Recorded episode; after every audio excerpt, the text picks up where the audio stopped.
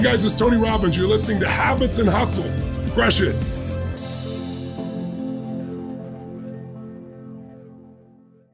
So today on the podcast, you guys, we have David Edwards. Now, I'm going to say up front that this guy has accomplished so many things that this minute or two intro will not even, practically touch the surface or scratch the surface. Okay. The guy, I'm going to try my best. He is a true genius. He is a Harvard professor. He is a graduate from MIT. He has been on the forefront of inhalable medicines for your lungs. He was one of the pioneers who invented that.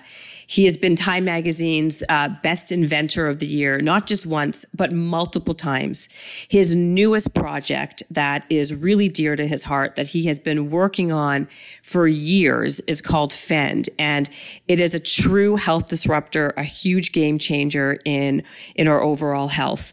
What it basically is, and we're going to go really deeper into it on the podcast, it's basically a mist that you inhale that helps clean and hydrate your upper respiratory system.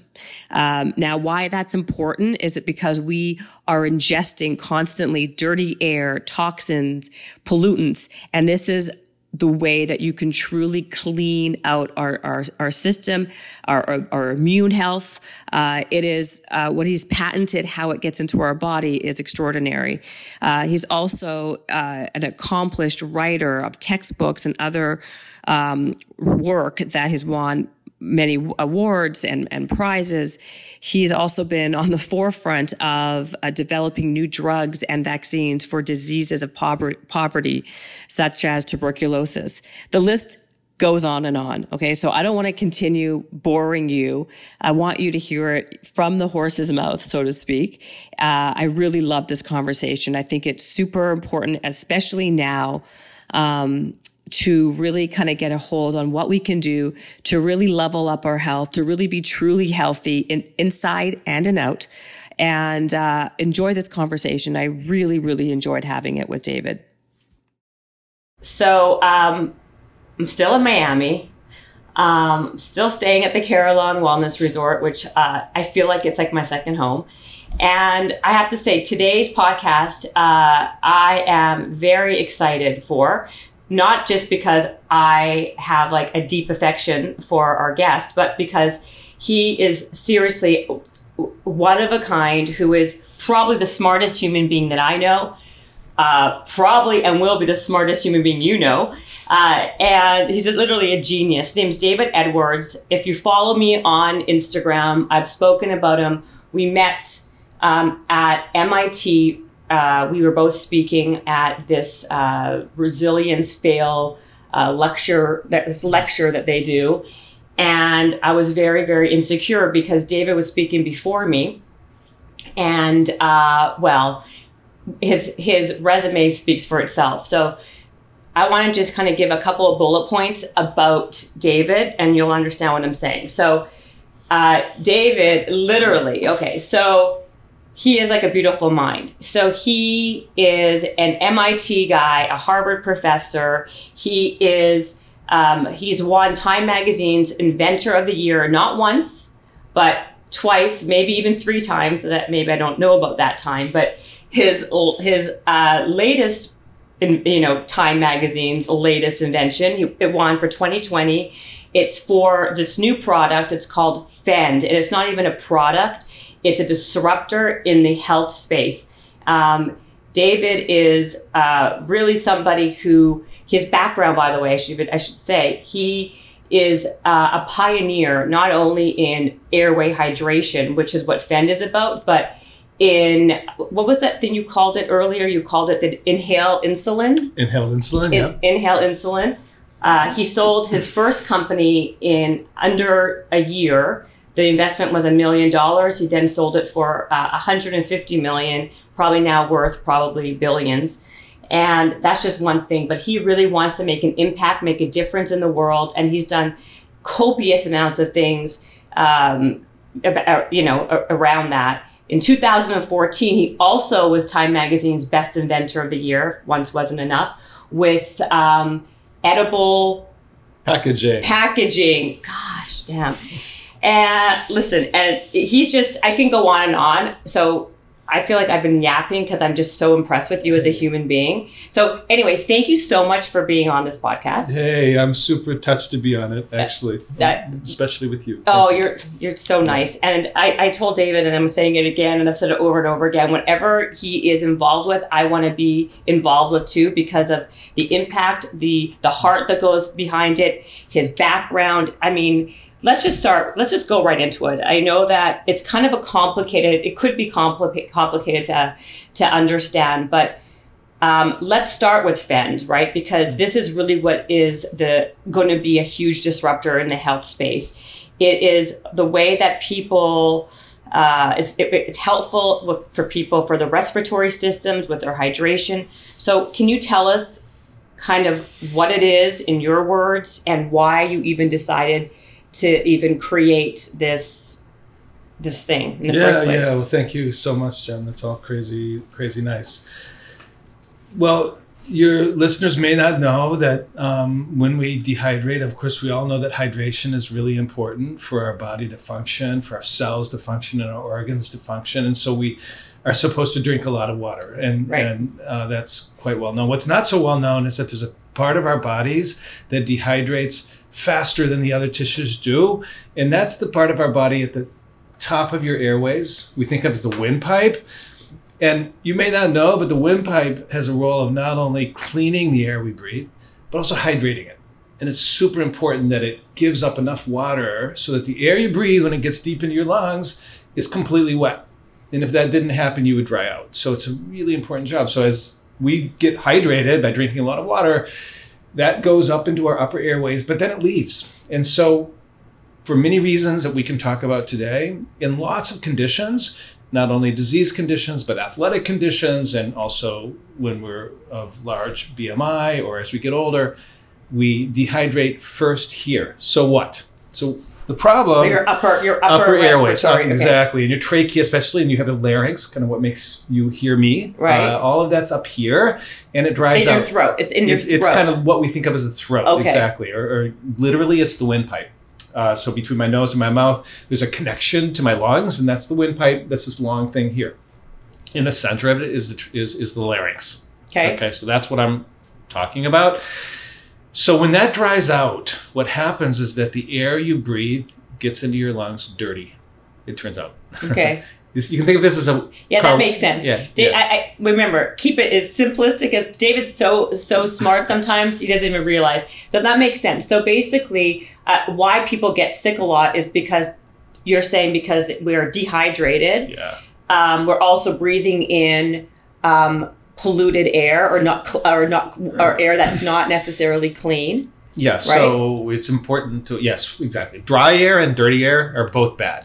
Okay. Dry air and dirty air. Yeah. Air always has dirt in it, and always has. There's a lot more dirt than there used to be, but that's always been an issue. And so the lungs have developed a way of cleaning it by a hydrated trachea or windpipe. And when it dries out, and it can happen for two really, really good reasons in the environment. There's a lot of polluted air, like you're living in California and there are wildfires, or you're in India and there's a lot of air pollution.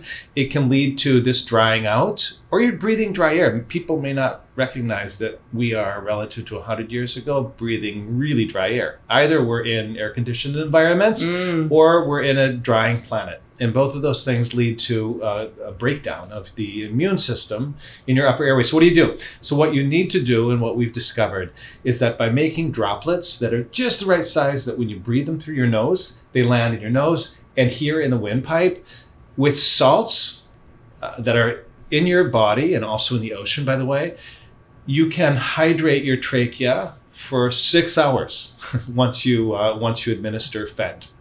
So this is what after I met you at MIT, right? I was so excited. I was telling everybody about you and your and FEND, and the way I was describing it to people, and tell me if I am accurate. I say the reason why it's a game changer and the reason why this is such a disruptor is because it's not only you kind of patented and figured out not only how you're breathing it in, but it's the size of the molecules that your body can actually absorb it, right? So that's the secret sauce, right? So a lot of these other things that could be on the market, it's not even effective because it's not even entering your trachea. Yeah. So there's two factors. One is exactly what you said. The droplets are just the right size. People didn't understand this before. Like a normal nasal saline, for example, all lands up in your nose. In your nose, right. And it needs to get into the larynx and beyond. And so you need just... People do breathe in aerosols of salt, but they go deep in the lungs. Right. And what's important is that the salts not only have the right size, but they have a high calcium concentration. That's also new. And it's the combination of calcium and the right droplet size that make this hydrate and last. Got it. So it's also the calcium. So yes. Why? What does the calcium do? So what does the calcium do? So I need to explain a little bit that So the calcium actually cleans up the surface of the airway lining mucus, to be clear. So okay. Magnesium does the same thing, by the way. So like if someone's listening to this, or can someone else just do the same thing? Or is it because they can put calcium, let's say in a different product, but they're not going to be able to figure out the size of the actual molecule, right? So to be clear, we are using in FEND, and I can demonstrate FEND for you just so there's a little mist of salt water that comes out. There's only water and two salts, which are very common, right? They're in the ocean, you're in your body, they're very common. This can be made in the developing world really, really inexpensively. It's true that we patented it. It's something that we own. It's something that we've invented. And so we will bring this globally. But in parts of the world where people are dying, there are billions of life years lost on the planet with every generation by the fact of having dry upper airways. So we're committed, and the fact that it's so simple to make and so easy to do, and getting this to people who need it most and can't afford it. So what were we doing before? I mean, I should also say this was only on the market for only, once it was, like I said, the invention of the year for 2020, it was sold out in record time, right? Yeah. So there wasn't anything even in the market. It just came back. You guys just got enough right now again, so we began to get, we gave an early product to people. First, we have 10,000 or more consumers in the United States who've been using an earlier version of the product, but the actual product came out few weeks ago, and then we sold out the stock really quickly. We'll be back in stock in January, and then we will hopefully not run out. We can produce as many as we need. And so we, now that we understand what the demand is, we'll do that. So what were we doing before? Well, actually, humanity evolved over millions of years, breathing humid, pretty clean, and pretty salty air. That's what we were doing. We were breathing just air that was pretty clean, pretty humid, and pretty salty. And so our lungs got really good at dealing with an occasional particle, right? So we did make fires and caves, and we did have like wildfires. And so we were breathing dirty air before, but our lungs were able to handle it because they were used to breathing pretty humid, pretty clean, and pretty salty air. And suddenly, over the last couple centuries, obviously before then, but especially with the population growth, the last couple centuries, we're suddenly breathing air that is very different. It's way dirtier, it's way drier, and it's not too salty. And so what FEND does is it takes really a breath of ancient air and it puts it in your upper airways and it makes it last for 6 hours. So when did things start to decline for us as like a... In the early 19th century. And so I don't know if you know that as industrialization began to take place. Absolutely. And so respiratory diseases like we know them today really trace back to COPD and asthma, and then tuberculosis really trace back to the early 19th century. And by the way, I don't know if you know that in Europe initially, and it was discovered that those who were not getting respiratory disease were the salt miners. Really? And so then the idea was to take people with respiratory conditions and have them spend the night in the salt mine, and they began to get better. And so a therapy developed actually. And so people now in LA or in New York City and other cities can go to something called a halotherapy, which is an attempt to mimic the salt mines. Between us, it's not done so well. And so it is something that can work, but it's not done so well. It's so funny you just said that. I did halotherapy for the first time yesterday. Yeah. And that's the way that was described to me. Yeah. It was that it was like this, like salt was being infused in this infrared sauna, and that it was like great for your respiratory system. Yeah. And then I thought of you. Yeah. So there's also places, by the way, in New York. Have you been to them? I don't know. They might be other places, but I've been to in New York to Hillotherapy. Yeah, right. Absolutely. Well, I've been. Is it the same when they're salt rooms? You just sit in a room of salt. Yeah, yeah. Is that what you're thinking of? Well, that is. There are different forms of halotherapy, but in general, the attempt. In other words, normally you're putting salt in the air by some kind of a salt generator. Yeah. But in general, you're trying to mimic the salt mines. And just between us, the science of that is not well known by the halotherapy field, and so generally it's not so well done. But the origin goes back to a real phenomenon in the early part of the Industrial Revolution.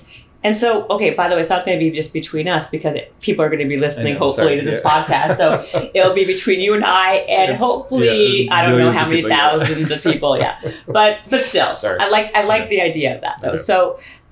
So what is, in general, what is salt, that type of environment, known to help? Yeah. So we say, like, okay, it helps the respiratory system. Just let's talk about salt for a second. Yeah. Let's break it down. Yeah. So it helps your respiratory system. Can you give me some specifics on what it helps and how it helps? Absolutely. So salt plays a really important role in our bodies in hydrating our tissues. Okay. And the way that works is that when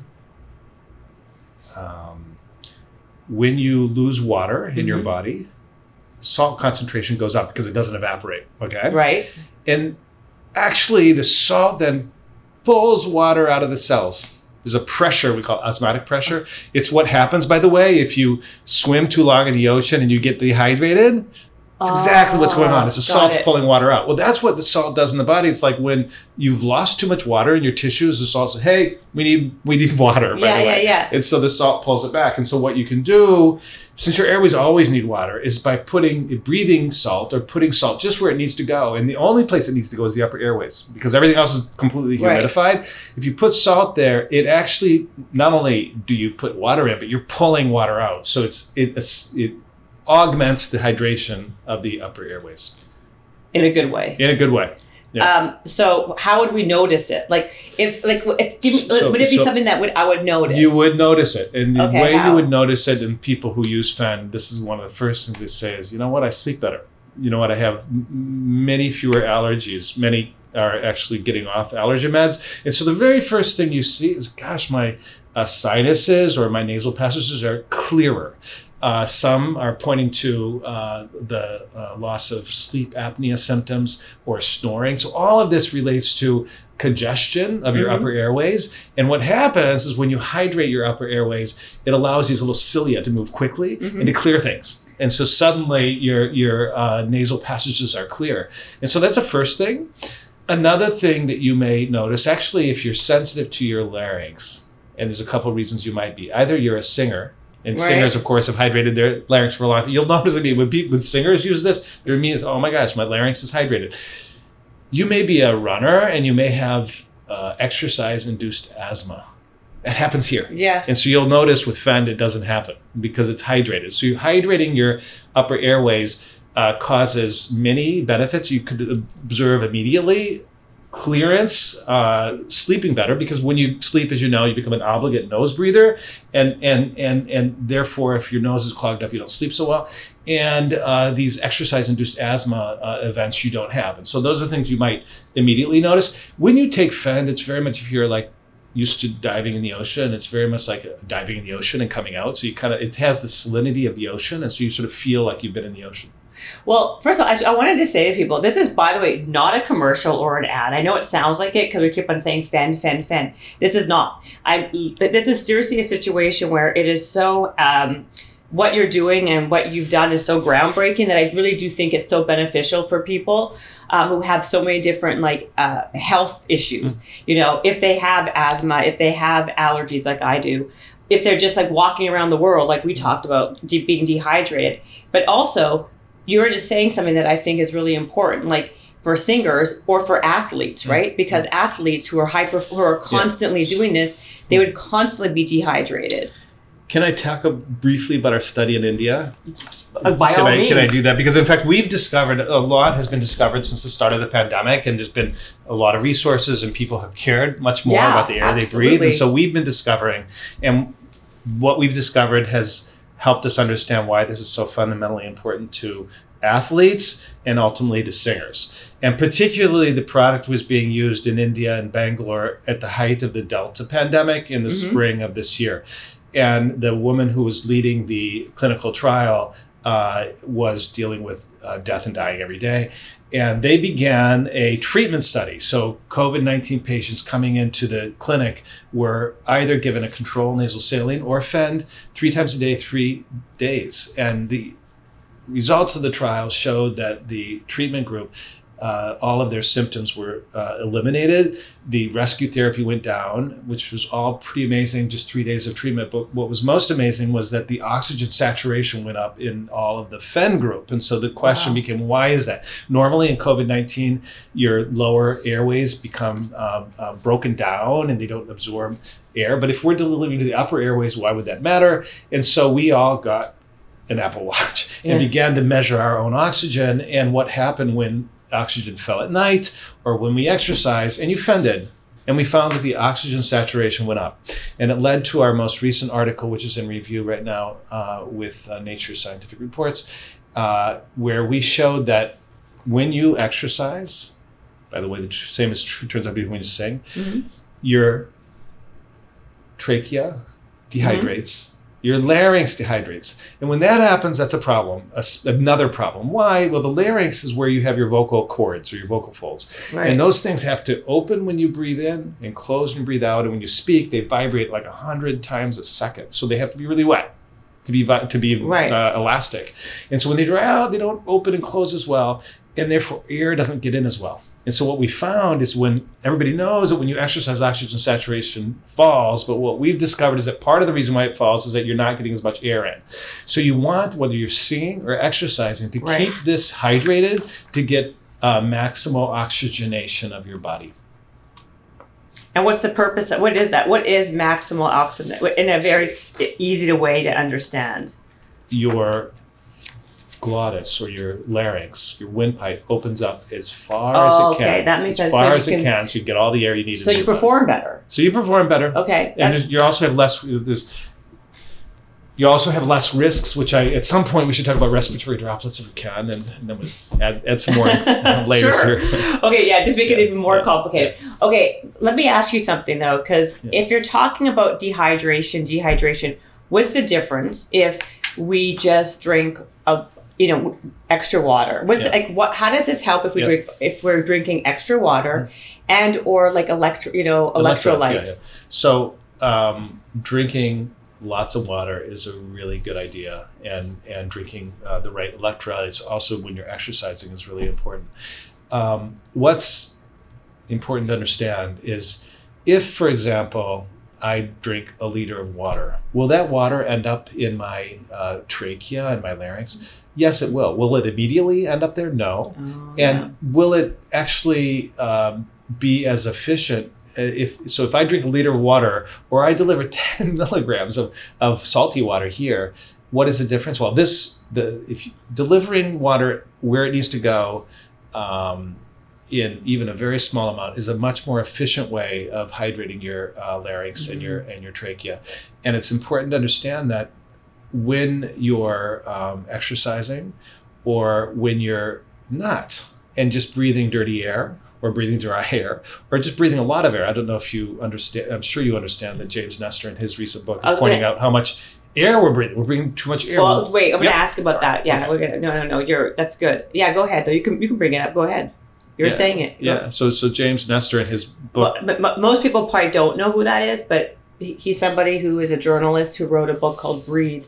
That is, you could talk about it because you know the more of the science behind it. Yeah. So it's a phenomenal book. It's called Breath, and it came out in the last year or so. And in his book, James, who in his previous book was looking at freediving and what happens in your lungs when your CO2 levels are increasing. And so understanding the ancient rite of breathing that is documented in all ancient civilizations that really points to the importance of breathing through your nose. Mm-hmm.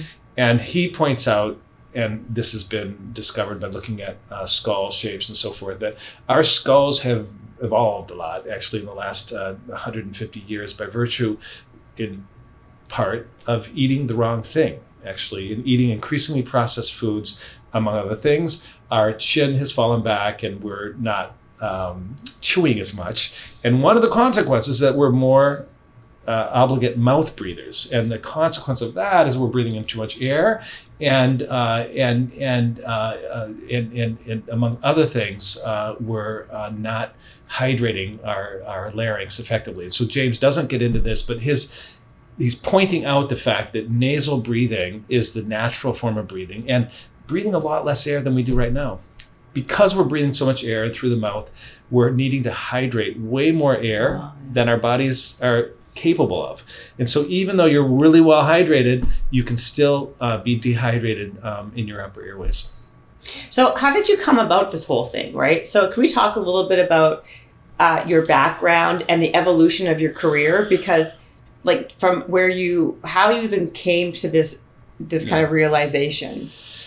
Well, I began in applied math, and I had a very small audience, and I had a couple textbooks, and there was a problem in the 1990s, and it was related to lung disease and the fact that you can't really analyze the lungs very well because they're very complicated. And so people were beginning to look at Harvard and what happens when you breathe in particles and you breathe them out and you look at what comes out. Can you figure out what's going on in the lungs? Were you at Harvard already? At Harvard. I was at MIT at the time, but okay. There was researchers at Harvard that came over actually said, we have all this data, we don't know how to understand it. So I modeled it, and I was just interested in the modeling side of it.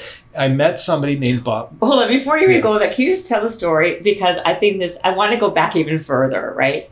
Because I think, like I said, you're so fascinating to me. So I want you to go back to like your beginnings, right? You're from when you're like a kid from Michigan, didn't come from anything. You were you were cleaning carpets, like to go to school, to go to community college, yep. And you know you were doing that. Tell us how you even went from that. Because you never thought in a million years that you would end up, never mind doing what you're doing now, but. Yeah. At Harvard as a professor or at MIT. Can you just talk about how you even ended up at MIT? Because I think that story is really amazing. Well, and it humanizes you. It makes you feel like relatable. Well, I was cleaning carpets. And so I actually was finishing my undergraduate degree, and I hadn't applied to graduate school, and I turned on to math at the last end, and my advisor said, have you ever thought about IIT in Chicago? And I had not, and he got me in because he knew somebody, and I was at IIT in Chicago, and a professor from MIT came by to give a talk, and he saw what I was working on, and he invited me to come to MIT. Wait! You say he saw? You're speeding through the best part of your story. Like the whole thing was when you told me the story, I was like, oh my God! It literally is like Goodwill Hunting. Like you were like I said, you were cleaning the carpets and you were trying to get yourself through your community college in Michigan. Then someone said to you, okay, go to IIT. Did you call IIT, it? IIT. IIT. Illinois Institute of Technology. Okay. So then you're there, and then some random MIT professor was like passing by and saw your beautiful like algebra of some kind, like in Goodwill Hunting. Yeah, so it was not exactly, but he came to give a talk. He gave me a talk, and he knew my advisor, and he saw what I was interested in, and I was interested in theoretical things that my advisor wasn't specialized in.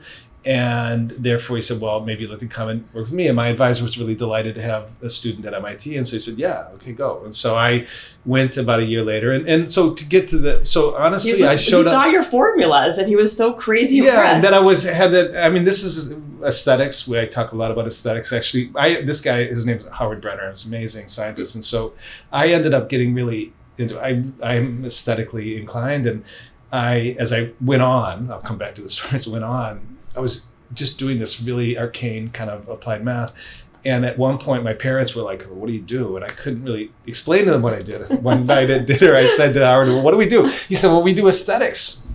And that really blew me away. I said, yeah, it feels like we do aesthetics. But there's something about aesthetics, and I'll come back to the answer to the question, that, in science, truth is reproducible. What do you mean? You could, if something's true, it can be reproduced. That's kind of what the meaning of truth is. I mean, I'm simplifying. And good, keep it simple. Yeah, and in the arts, truth is expressive of an experience, and I'll just leave it at that. And I'd love to talk more about aesthetics, but there's a different idea of a true character in a play, for example, versus a true formula. But in math, the two come together. So you can look as a mathematician at a page, and the way it looks aesthetically, it's true. It's just visually, actually, you can immediately see that it's both reproducible and beautiful in a certain way. I see what you mean. So there's something true. Anyway, I went to MIT. I'm at MIT, and I did. Well, the MIT guy saw your beautiful aesthetic math formulas. Yeah. It was like, wow, you belong at MIT. And then you went from the school that you were in Illinois, went to MIT, and that's who even ended up at MIT. That's right. Okay, now continue. So you are like Goodwill Hunting. I'm not. Well, whatever. That was my story, and so I ended up in MIT. And honestly, I was very free, right? Because nobody had any expectations of me. Nobody knew who I was, and I didn't. Anything was possible. And so, the question is, what do you want to? So I was fascinated with what I did, and I didn't. And I had a good relationship and with my advisor, and so I ended up writing textbooks, and I lived in Israel. I was kind of going back and forth between Israel, and I just had a really free life. Whoa. You're writing textbooks. Okay, that's one thing. Then you ended up going back and forth to Israel. Why? What were you doing in Israel? So when I finished my PhD, I had issues with my dad, honestly. And so I was kind of wanted to get out of the country. And I traveled a lot with friends. And I had he was came to do a residency, a professor at Technion, which is a university in Israel. And he was interested in me coming and working with him. And so I... Tell people what Technion is, because Technion is kind of the MIT of Israel, and it's in Haifa, in the northern part of Israel. It's where all the best ideas in the world basically are birthed and created. Technion is like a world-renowned. It is. It's like it's MIT, isn't it 2.0 kind of? Yeah, it's an amazing engineering institution. And so anyway, I went and spent more or less 4 years back and forth between MIT and the Technion. And actually, that's when I wrote my books, was going back and forth. It was super liberating for me to be living in Israel for lots of reasons. And so to kind of come back, here I am writing these books. And I met the woman who's going to... Aw, here's a Kleenex. Oh, it's so cute. No, I mean, what was interesting is at this point, I'm a very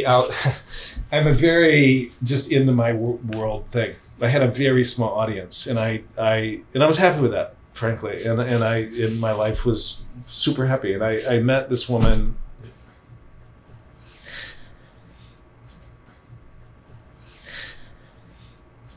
Oh. Yeah, French, but very similar. We had very similar. Yeah. So it's like, oh, so sweet. So yeah, the idea of sharing my life is very cool, and then but it's like, well, I needed a job, right? And so like, what am I going to do? And so then I thought, well, I get an academic position, right? And so I applied, and I got this position at UC Santa Barbara. And so I'm still applied math guy, and then, wait, so you met a woman in Israel. I met her at MIT. She was doing MIT. Yeah, she was doing her PhD at MIT, and so yeah, I was going back and forth between Israel and MIT, and I had many other relationships. I'd never really met somebody who was like me, and so I was pretty happy being alone. And so yeah, there was something really magical there. And so it's like, well, what do I? And then I applied for UCS, and then California ran out of money that year. And so, what do I do? And so I say all of that to say that I got into long work because I had to. because I suddenly my applied math was not kind of giving me a job that would allow me to make my wife, money, by the way. And so I was, what do I do? And so I began to think about how to apply my applied math, and the lungs were kind of an issue then. And then inhaled insulin was the biggest thing in pharmaceuticals at the time. And another mentor at MIT named Bob Langer, who's the most invented man in American history, he's an amazing man, gave me a few papers on inhaled insulin and said, how could you do that better? And so that's when I came up with this idea that we could make insulin like a wiffle ball, and then we could get it into the lungs in a really simple inhaler that looked, by the way, very much like what that FEND looks like. Yeah, and so that... So what that guy's name is, what is his name? Bob Langer. And isn't that Bill Gates's mentor? Or well, he works with Bill Gates a lot. Oh, he works with Bill Gates. Sure. Okay. So that's how you became like the pioneer or go-to guy for inhaler lung. Yeah, so what happened was that happened. I got a lot of attention for that, and were you where were you working at? You were working at the UC Santa Barbara? Then I did get a job at Penn State University. And so I left to start this company, and then when we sold it and I got in the National Academy of Engineering, I was recruited to Harvard. So I started to teach at Harvard in the early 2000s, and that's... Oh, this is the first company that they're called Air. Air, well, exactly. Right, Air, and that was your first company, yep. And that was how many years ago now are we talking? Well, we sold it 22 years ago. Wow. We started it 23 years ago, yeah. Wow. Yeah. Okay, and that was the one that was you raised $1 million, was sold for $150 million, like in a year. Yeah. And then what? So then now you have all this money. So actually it was a big life moment for me, obviously. And so I firstly gave away a lot of money because I just kind of felt guilty about it. How much did you give away? Half of our money we gave away to charity, actually. So we created a charity for kids. Wow. In Boston and in Paris, and working in creativity basically. You gave away half. Yep. You gave away $75 million of a hot. Well, I didn't own all of the company, by the way, but I had a significant piece of it. So. And you gave it away to charity. Yeah, for kids. Yeah. So. Wow. Then the anthrax scare happened. So I'm now starting to teach at Harvard. Anthrax happened, and then Washington DC, the government had a meeting where they brought in all the different relevant government agencies and then scientists who could help.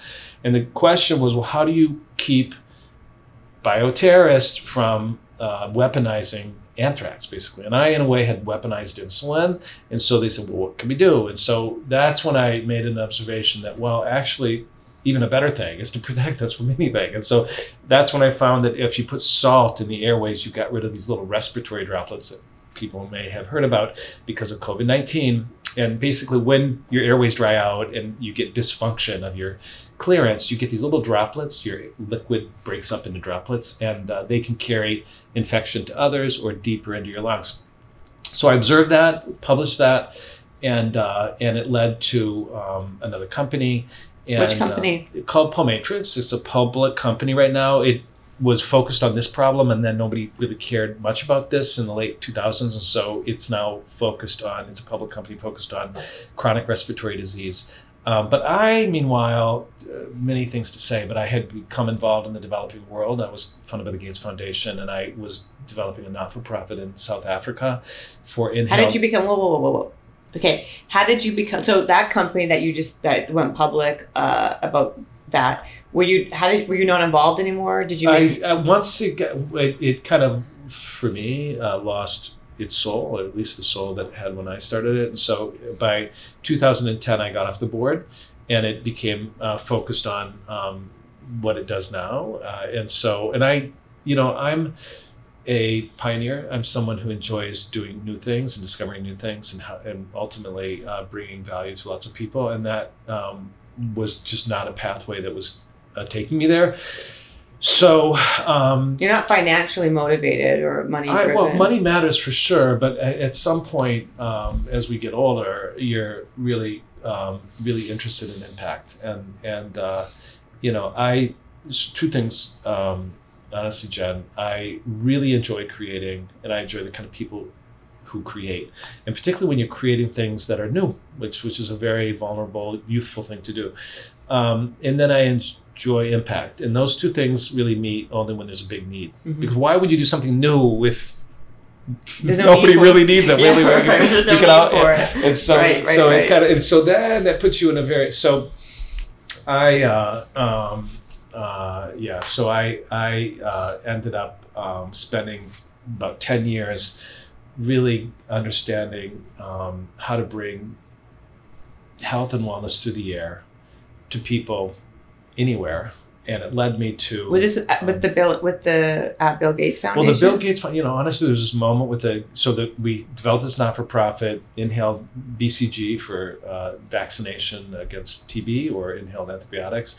And but it became clear to me and to many of us that it's never going to reach commercial markets in Africa because there were no commercial markets in Africa to bring it to the people who needed it. And so I was very frustrated and felt like a fraud, actually, because it was like we were... claiming we were going to do all this good, but it really wasn't going to happen. And so so what happened to it? The drug is in is moving through clinical trials with the NIH. But this is really a different topic, but a big topic. How do you bring health and wellness to everyone? And a big issue of our time right now, right? And that kind of gets back to what we're dealing with here. So I really have spent 10 or 15 years really understanding how people breathe. Right. And how can we help that way of breathing bring broad benefit? And it is full circle. It is totally full circle. My son, who is filming this for us right now. He kind of knows this from the early days, but it's all the work that I did in Paris for inhaled chocolate or inhaled cocktails.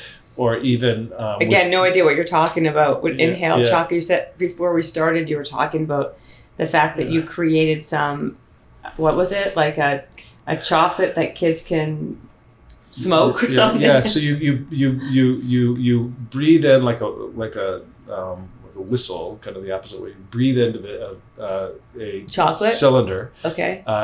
And what comes into your mouth is pure chocolate. But the particle size is just right that it falls in your mouth. So even though you're breathing your lungs, it all falls out in your mouth. So you suddenly have chocolate. What's interesting is that chocolate you take as in a food form. Yeah. And when you swallow, often you don't get all the chocolate taste because it kind of goes down in the mass. And so a lot of what you eat, you never taste because it's in a food form. But when it comes in, it's just the little particles. It's like this really massive experience. And there's very few calories. Right, there's almost no calories. So you can inhale the chocolate without any calories. And so where is it now? Well, so this is a pretty funny story. So it was quite hot in Paris, and then when it came to the States, Chuck Schumer got wind of it, and I am in Amsterdam with my family on vacation, and I think I was in the bath, and I get a call from a former student who's leaving this company saying, well, Chuck Schumer just went on national television and said, this cannot come, and because he thought it was going in the lungs.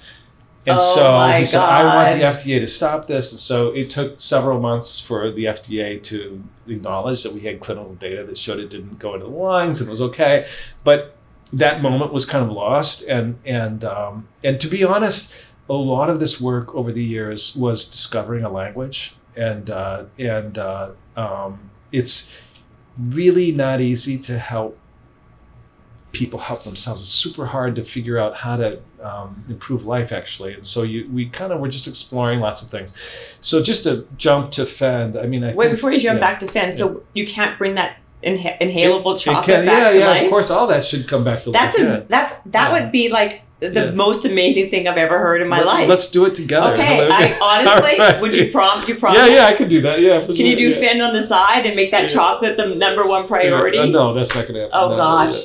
Because I think people would really love that. I'm telling, I would anyway. Yeah. That's amazing. Yeah, it's pretty fun. Oh, wow. Okay, so wait, then because in 2014, you won, again, the Time Magazine's edible... Packaging. I don't know why I keep on forgetting that. That's what. So was that had nothing to do with the inhalable chocolate, obviously. No. So that was my big moment in Africa when I decided that I needed to change things, is that I saw all this So wait. So yeah. There's so much to like unpack with you. I'm trying to figure out the chronological. So you were doing the Bill Gates Foundation thing with the tuberculosis and all that. You kind of like were not so thrilled with that whole process. Then that's after that is when you created the edible packaging. Yeah. So after that experience in Africa, I moved my family to Paris, and we opened. Were you guys always moving everywhere? We've been pretty toggling between Boston and Paris, but we lived for several years in Paris, and I had an innovation center with artists and designers, a public cultural center where we did experiments at Frontiers of Science, and lots of great artists and designers, William Kentridge, Philippe Starck, and the experimentation led me to food, and both food as air and food as food. And so this was before the inhalable chocolate. This was all, the inhalable chocolate was right at the beginning of that adventure, actually. Oh, okay, so so there's a lot that we did in Paris over 10 years. And anyway, the whole point of edible packaging, and the company's now called IncredibleFoods.com. And it still exists, right? So yeah, it's actually, it's now coming to a really important moment. So that basically the idea is that how is our food system going to become not only sustainable, regenerative, as it was forever, it's got to look inevitably like what it did look like, right? Mm-hmm. And so you've got the apple tree, we had an apple just now, or the grape vine. And so food is produced locally. It's sort of taken from the vine in a food form that keeps all of the moisture and nutrition so that you can bring it to your cave or wherever you're going to go, someplace local, and consume it like 2 weeks from now or a week from now. Not put it on a plane and flying around the world, but you kind of eat it in the apple orchard kind of vicinity. And then when it's done, it sort of nutrifies the earth. And there's this sort of a cycle that's regenerative. That's absolutely where food is going, and the regenerative food movement and all of that is happening. But you needed a food form. Mm-hmm. You needed to be able to take any food or liquid and put it in a grape. And you needed that skin of the grape to keep the water inside. And so that's what we invented. If you ask me, David, how my life and my career can have the biggest impact on Earth today, it's FEND, and it's it's salt and water. It's a product that can be. We're in conversation with the WHO right now. In billions of lives, right. People who can't afford an apple, and it can make a significant difference. I haven't mentioned, but over the last 20 or 30 years, the science has become quite clear that dry airways hurt COPD, asthma, influenza, RSV, allergies, COVID-19. Our ability to hydrate the upper airways can have just a massive impact on health, and I'm committed to making that happen. I know, and if anyone can do it, it's going to be you. So what's the process? How do you educate people by the masses with something like this? Because first of all, it is complex. It's complicated even for people when you even explain it because of lots of different pieces of it. And the other issue is, and this is with a lot of different things that I'm aware of in the space of wellness or health, a lot of times you don't understand what you don't see, right? So like, does everybody, if you don't have an issue, does everybody automatically feel better, or some people they don't? Like the educational process. Yeah, these are really great questions. And of course, doing anything new is really difficult. Just to say that the pandemic has had a major impact on changing behavior, and particularly where it comes to hygiene. And I am pretty confident that while this airway hydration is far broader to human health and wellness, it would not have reached the scale of attention had it not been an effective intervention for COVID-19. So that's been helpful. We are wearing masks when we weren't wearing masks before. But at the end of the day, as you say, it needs to be, first, how do I even know that I'm breathing better? I know when I'm eating bad food. Right, but right. Do I know it every day? Yeah. Well, about 90 million Americans actually have a respiratory condition. There's a big group of people, 90 million. Like it's a big group of people, Americans who have some kind of respiratory, like you do, right? Like allergy. Like so, allergy. Yeah, what would fall under that category? Allergies, asthma, like we said, sleep apnea. Yeah, and COPD is a major, chronic obstructive pulmonary disease, which often begins with an asthmatic kind of state.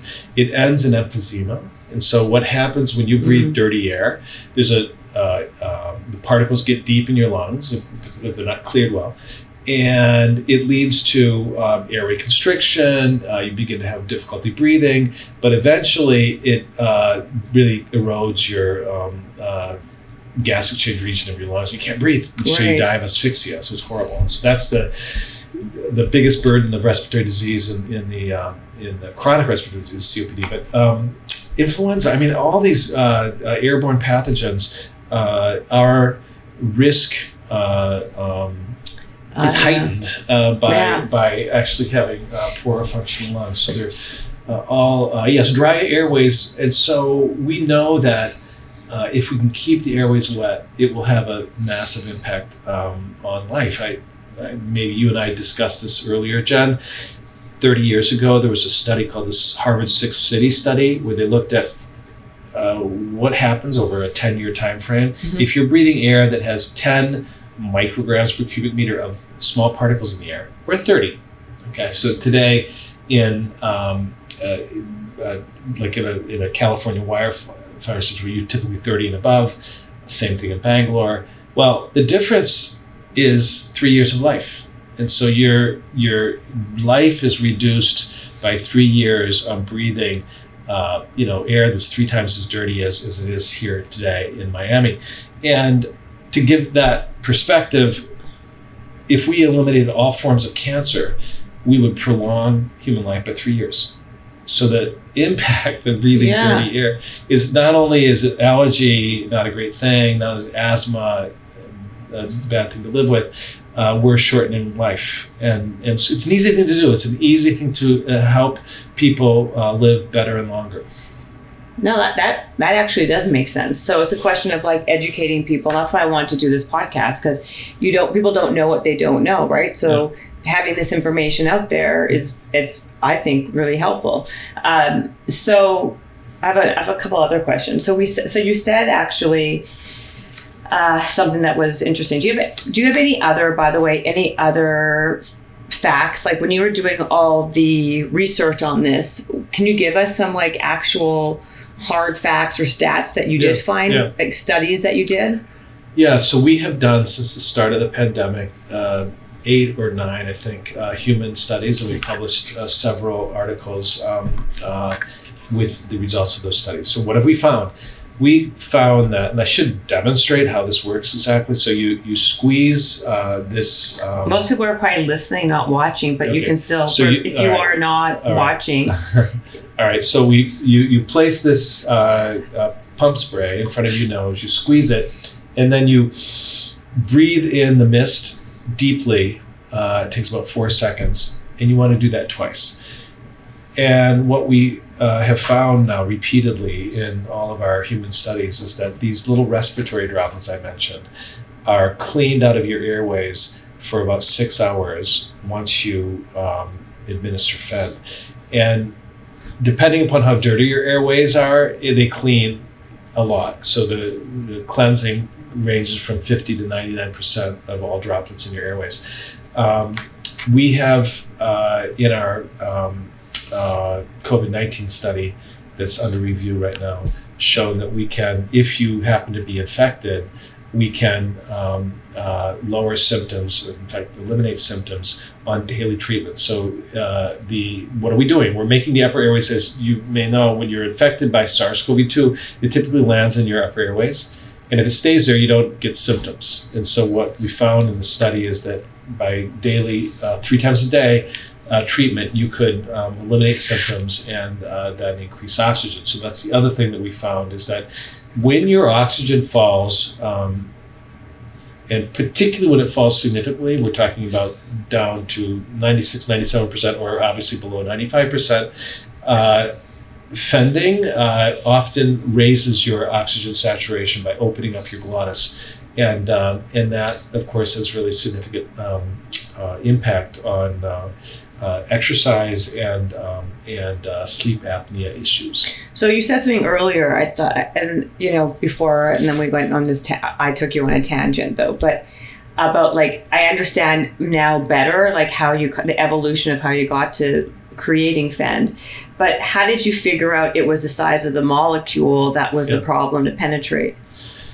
Did you do like 100 different sizes? So that's really what I've been doing testing for the last 20 something years in aerosols, is because of my math background, knowing, and there's quite a bit of data that's been gathered in, frankly, back in Germany 30, 40 years ago.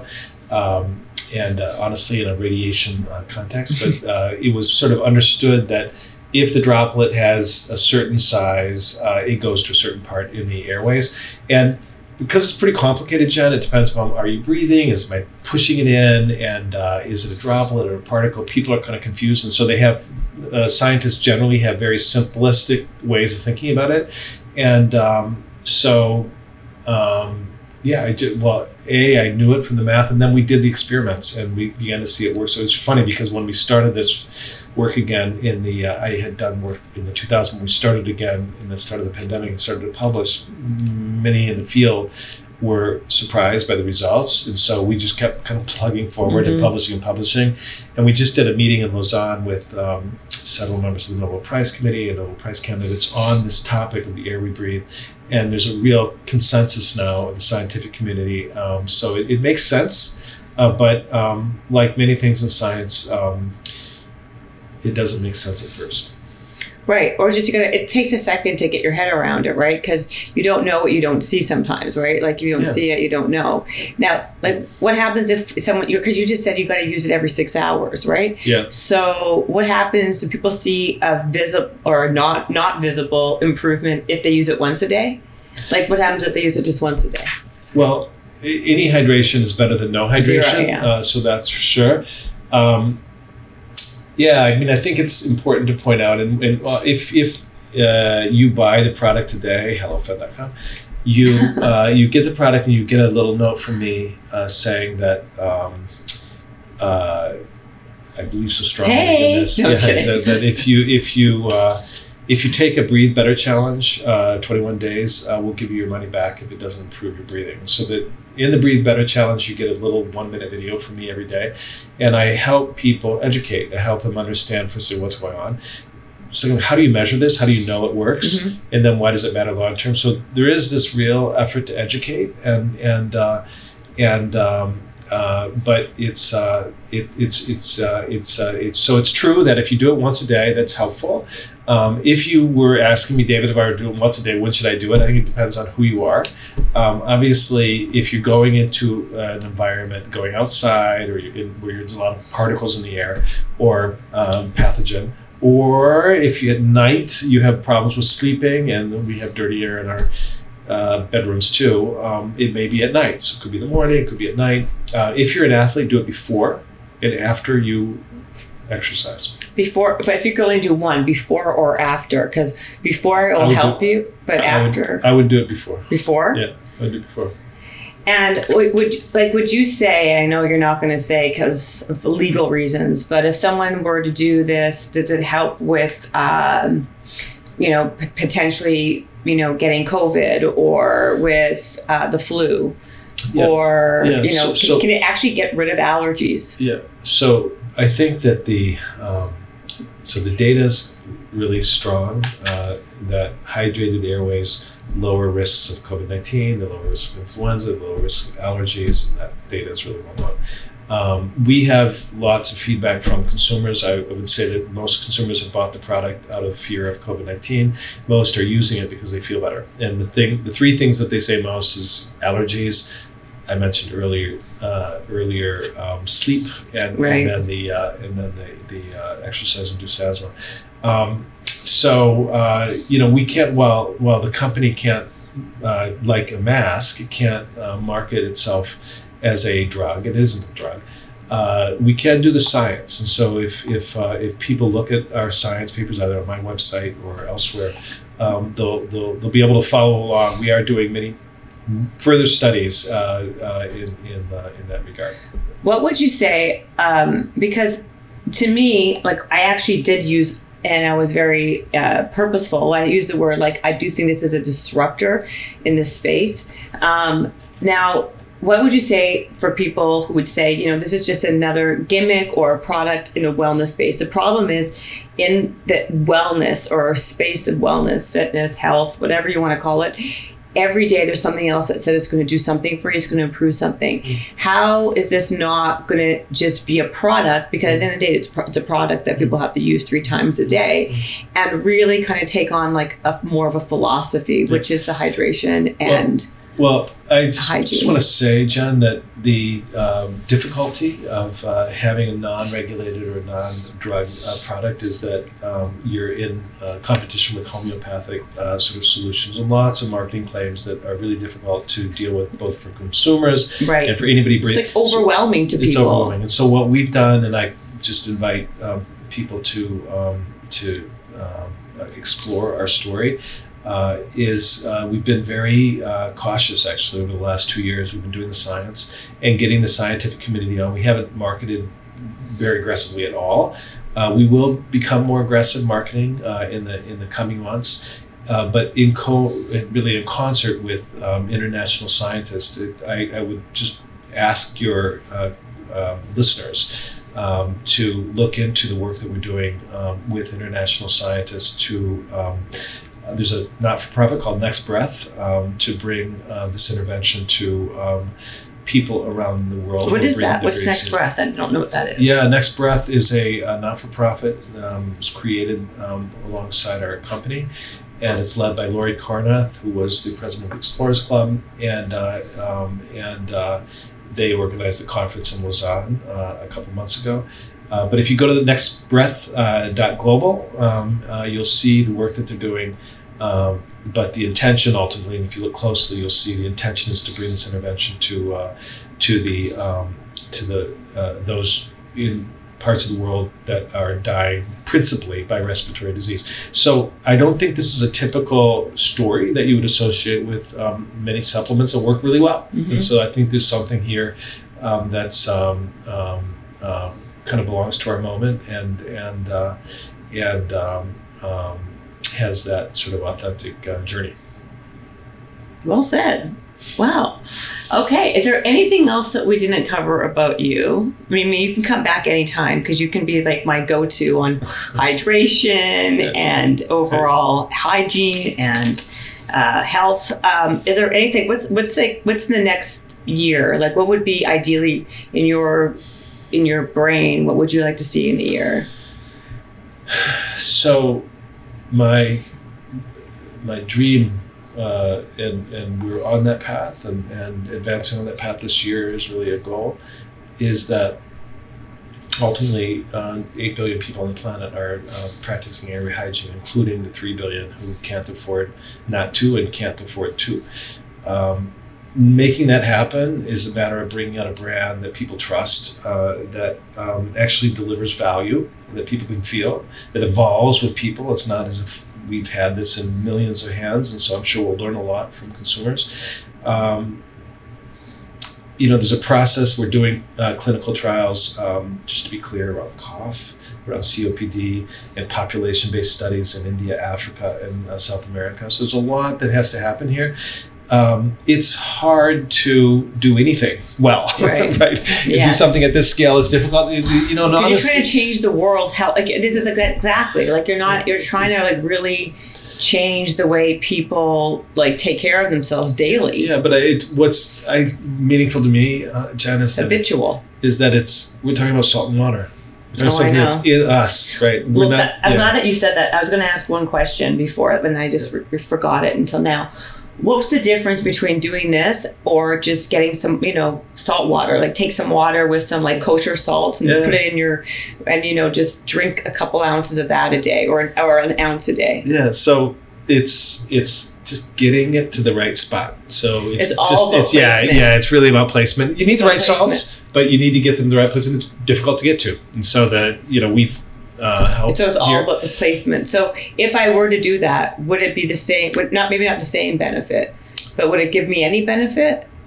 So yes. And so as you probably know, people have been delivering salt water to their nose for thousands of years. They just drank it. Yeah, they're drinking it, or they just put it in their nose like a neti pot or the neti pot. That's what I had as a question too. And so that, what does it do? It cleans your the mucus in your nose, really, and so it decongests and it cleans. What's the difference with the two?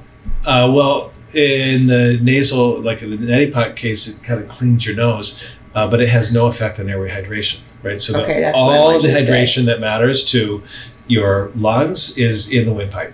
So the cleaning of the nasal passageway, there's no correlation between that and your overall long-term health with hydration and hygiene. Right? It is a local hygiene, which matters. It really helps. And a lot of people maybe who are also listening may practice nasal hygiene, and that it actually works. But it is not addressing the issues of respiratory health, well-being, and oxygenation that airway hydration does.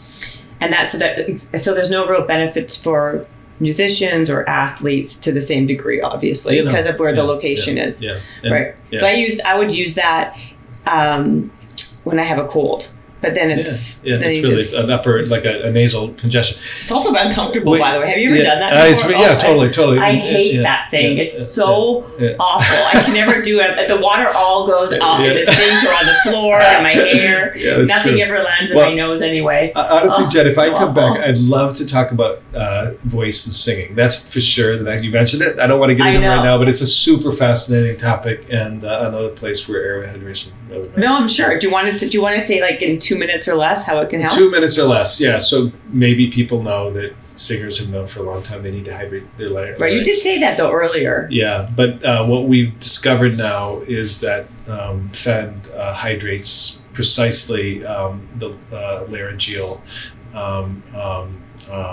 region that can make singers sing better. And so I'm not going to get into it too much right now because we're just beginning to work with some top voice specialists, but it's an exciting I'm going to give one to a friend of mine who she actually, am I supposed to say it? I shouldn't say it, or maybe I should. Who cares? A friend of mine just told me yesterday that she's now singing the national anthem for the Super Bowl. Hi, Michael. I know it's Michael. So I think I'm going to give this to her as a gift. Oh, totally. Yeah, and we can get her smart so that she's just. She's actually coming on the podcast soon. She's amazing. She's got a great voice. I've known her for ever. And anyway, that's a whole other story. But that's exciting. It is super exciting. But I'm going to give this to her. So then, because I'm not a singer, but I am someone who likes to exercise. So just quickly, would it make me? Can I run longer and can I work out longer with it? Yes or no? Right. Yes. You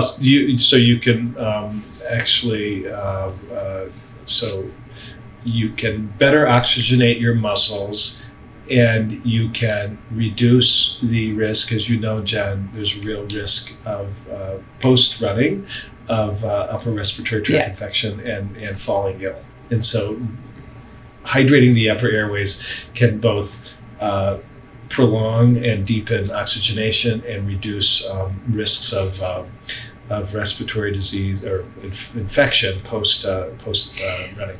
How about preventative, right? So like if I, like for example, if I feel myself getting sick and I start doing this, would it help me from getting sick? And for all the reasons that we described, you always want your airways to be hydrated. There's never a moment, not at night, not during the day. You never want your airways to be not perfectly hydrated because anything that's coming in, you want it to get out. And so you can never know. So everybody should just understand that while there are acute respiratory issues that we feel, there are long-term respiratory consequences that are just on us right now. And one only needs to look at statistics. So 3 times a day, whenever. I love it. Okay, so they could pick it up at where? HelloFend.com? HelloFend.com, and we'll probably be online for the next year or so before we show up in stores. And you will be showing up in stores? At some point. What kind of stores would you be at? We don't really know yet, actually. It's really helpful because it's so new to know our consumers and to have a relationship with our consumers. And if anybody buys a product, they'll see we're extremely, we spend a lot of time with the consumers. And so we just want to make sure that this is a right that people understand and it's being broadly used before we're putting it on a shelf and not standing there with it. I understand that. This has been fascinating. Thank you so much for being a guest. You're amazing. I've never had such a delightful interview. Oh, well, that's so nice. Thank you. Well, you'll come back again, I hope. Not here in Miami, hopefully, LA, where that'd be good. Okay, good. Okay. And you can also follow you if you want to know more about your fascinating life. Where do they find you? Instagram at David A. Edwards PhD. Funny to hear you're on Instagram. Sorry, I don't mean to laugh, but it's funny that you're on Instagram. Yeah, you seem like such an academic. Well, actually, I did. Honestly, So my website is davidideas.com, and I got onto Instagram last summer. Honestly, my son. Risto Latismaki was probably the world's greatest UI UX designer and Finnish in Silicon Valley. What's his name? Risto Latismaki. Okay. And so Risto said to me, David, you need to talk to people. And my fear of people just not getting it was such that I made my first post 4 months ago. So I'm really innocent when it comes to Instagram, so but I'm there. You're there. I'm there with my little. I follow you actually, so I know you're there. That's really adorable. I know you. Yeah, now you're there. Well, thank you so much. You've been obviously a delight, and what a fan I am of you. So and me of you. Thank you. Thank you, and everyone, go follow HelloFend and try it out. And like I said, this is not an ad. This is seriously something that I think is very helpful, and I know that your intentions are always so pure, David. So that's why I really wanted to have this podcast. So, everyone. I hope you enjoyed this information and have a great one. Bye. Habits and hustle, time to get it rolling. Stay up on the grind, don't stop, keep it going. Habits and hustle, from nothing into something. All Out, hosted by Jennifer Cohen. Visionaries, tune in, you can get to know them. Be inspired, this is your moment. Excuses, we ain't having that. The Habits and Hustle podcast, powered by Habit Nest. This episode is brought to you by the Yap Media Podcast Network. I'm Hala Taha, CEO of the award-winning digital media empire, Yap Media, and host of Yap Young and Profiting Podcast, a #1 entrepreneurship and self-improvement podcast where you can listen, learn, and profit. On Young and Profiting Podcast, I interview the brightest minds in the world, and I turn their wisdom into actionable advice that you can use in your daily life. Each week, we dive into a new topic like the art of side hustles, how to level up your influence and persuasion, and goal setting. I interview A-list guests on Young and Profiting. I've got the best guests, like the world's #1 negotiation expert, Chris Voss, Shark, Damon John, serial entrepreneurs, Alex and Leila Hormozi, and even movie stars like Matthew McConaughey. There's absolutely no fluff on my podcast, and that's on purpose. Every episode is jam-packed with advice that's going to push your life forward. I do my research, I get straight to the point, and I take things really seriously, which is why I'm known as the podcast princess and how I became one of the top podcasters in the world in less than 5 years. Young and Profiting Podcast is for all ages. Don't let the name fool you. It's an advanced show. As long as you want to learn and level up, you will be forever young. So join podcast royalty and subscribe to Young and Profiting Podcast, or Yap, like it's often called by my Yap fam, on Apple, Spotify, CastBox, or wherever you listen to your podcasts.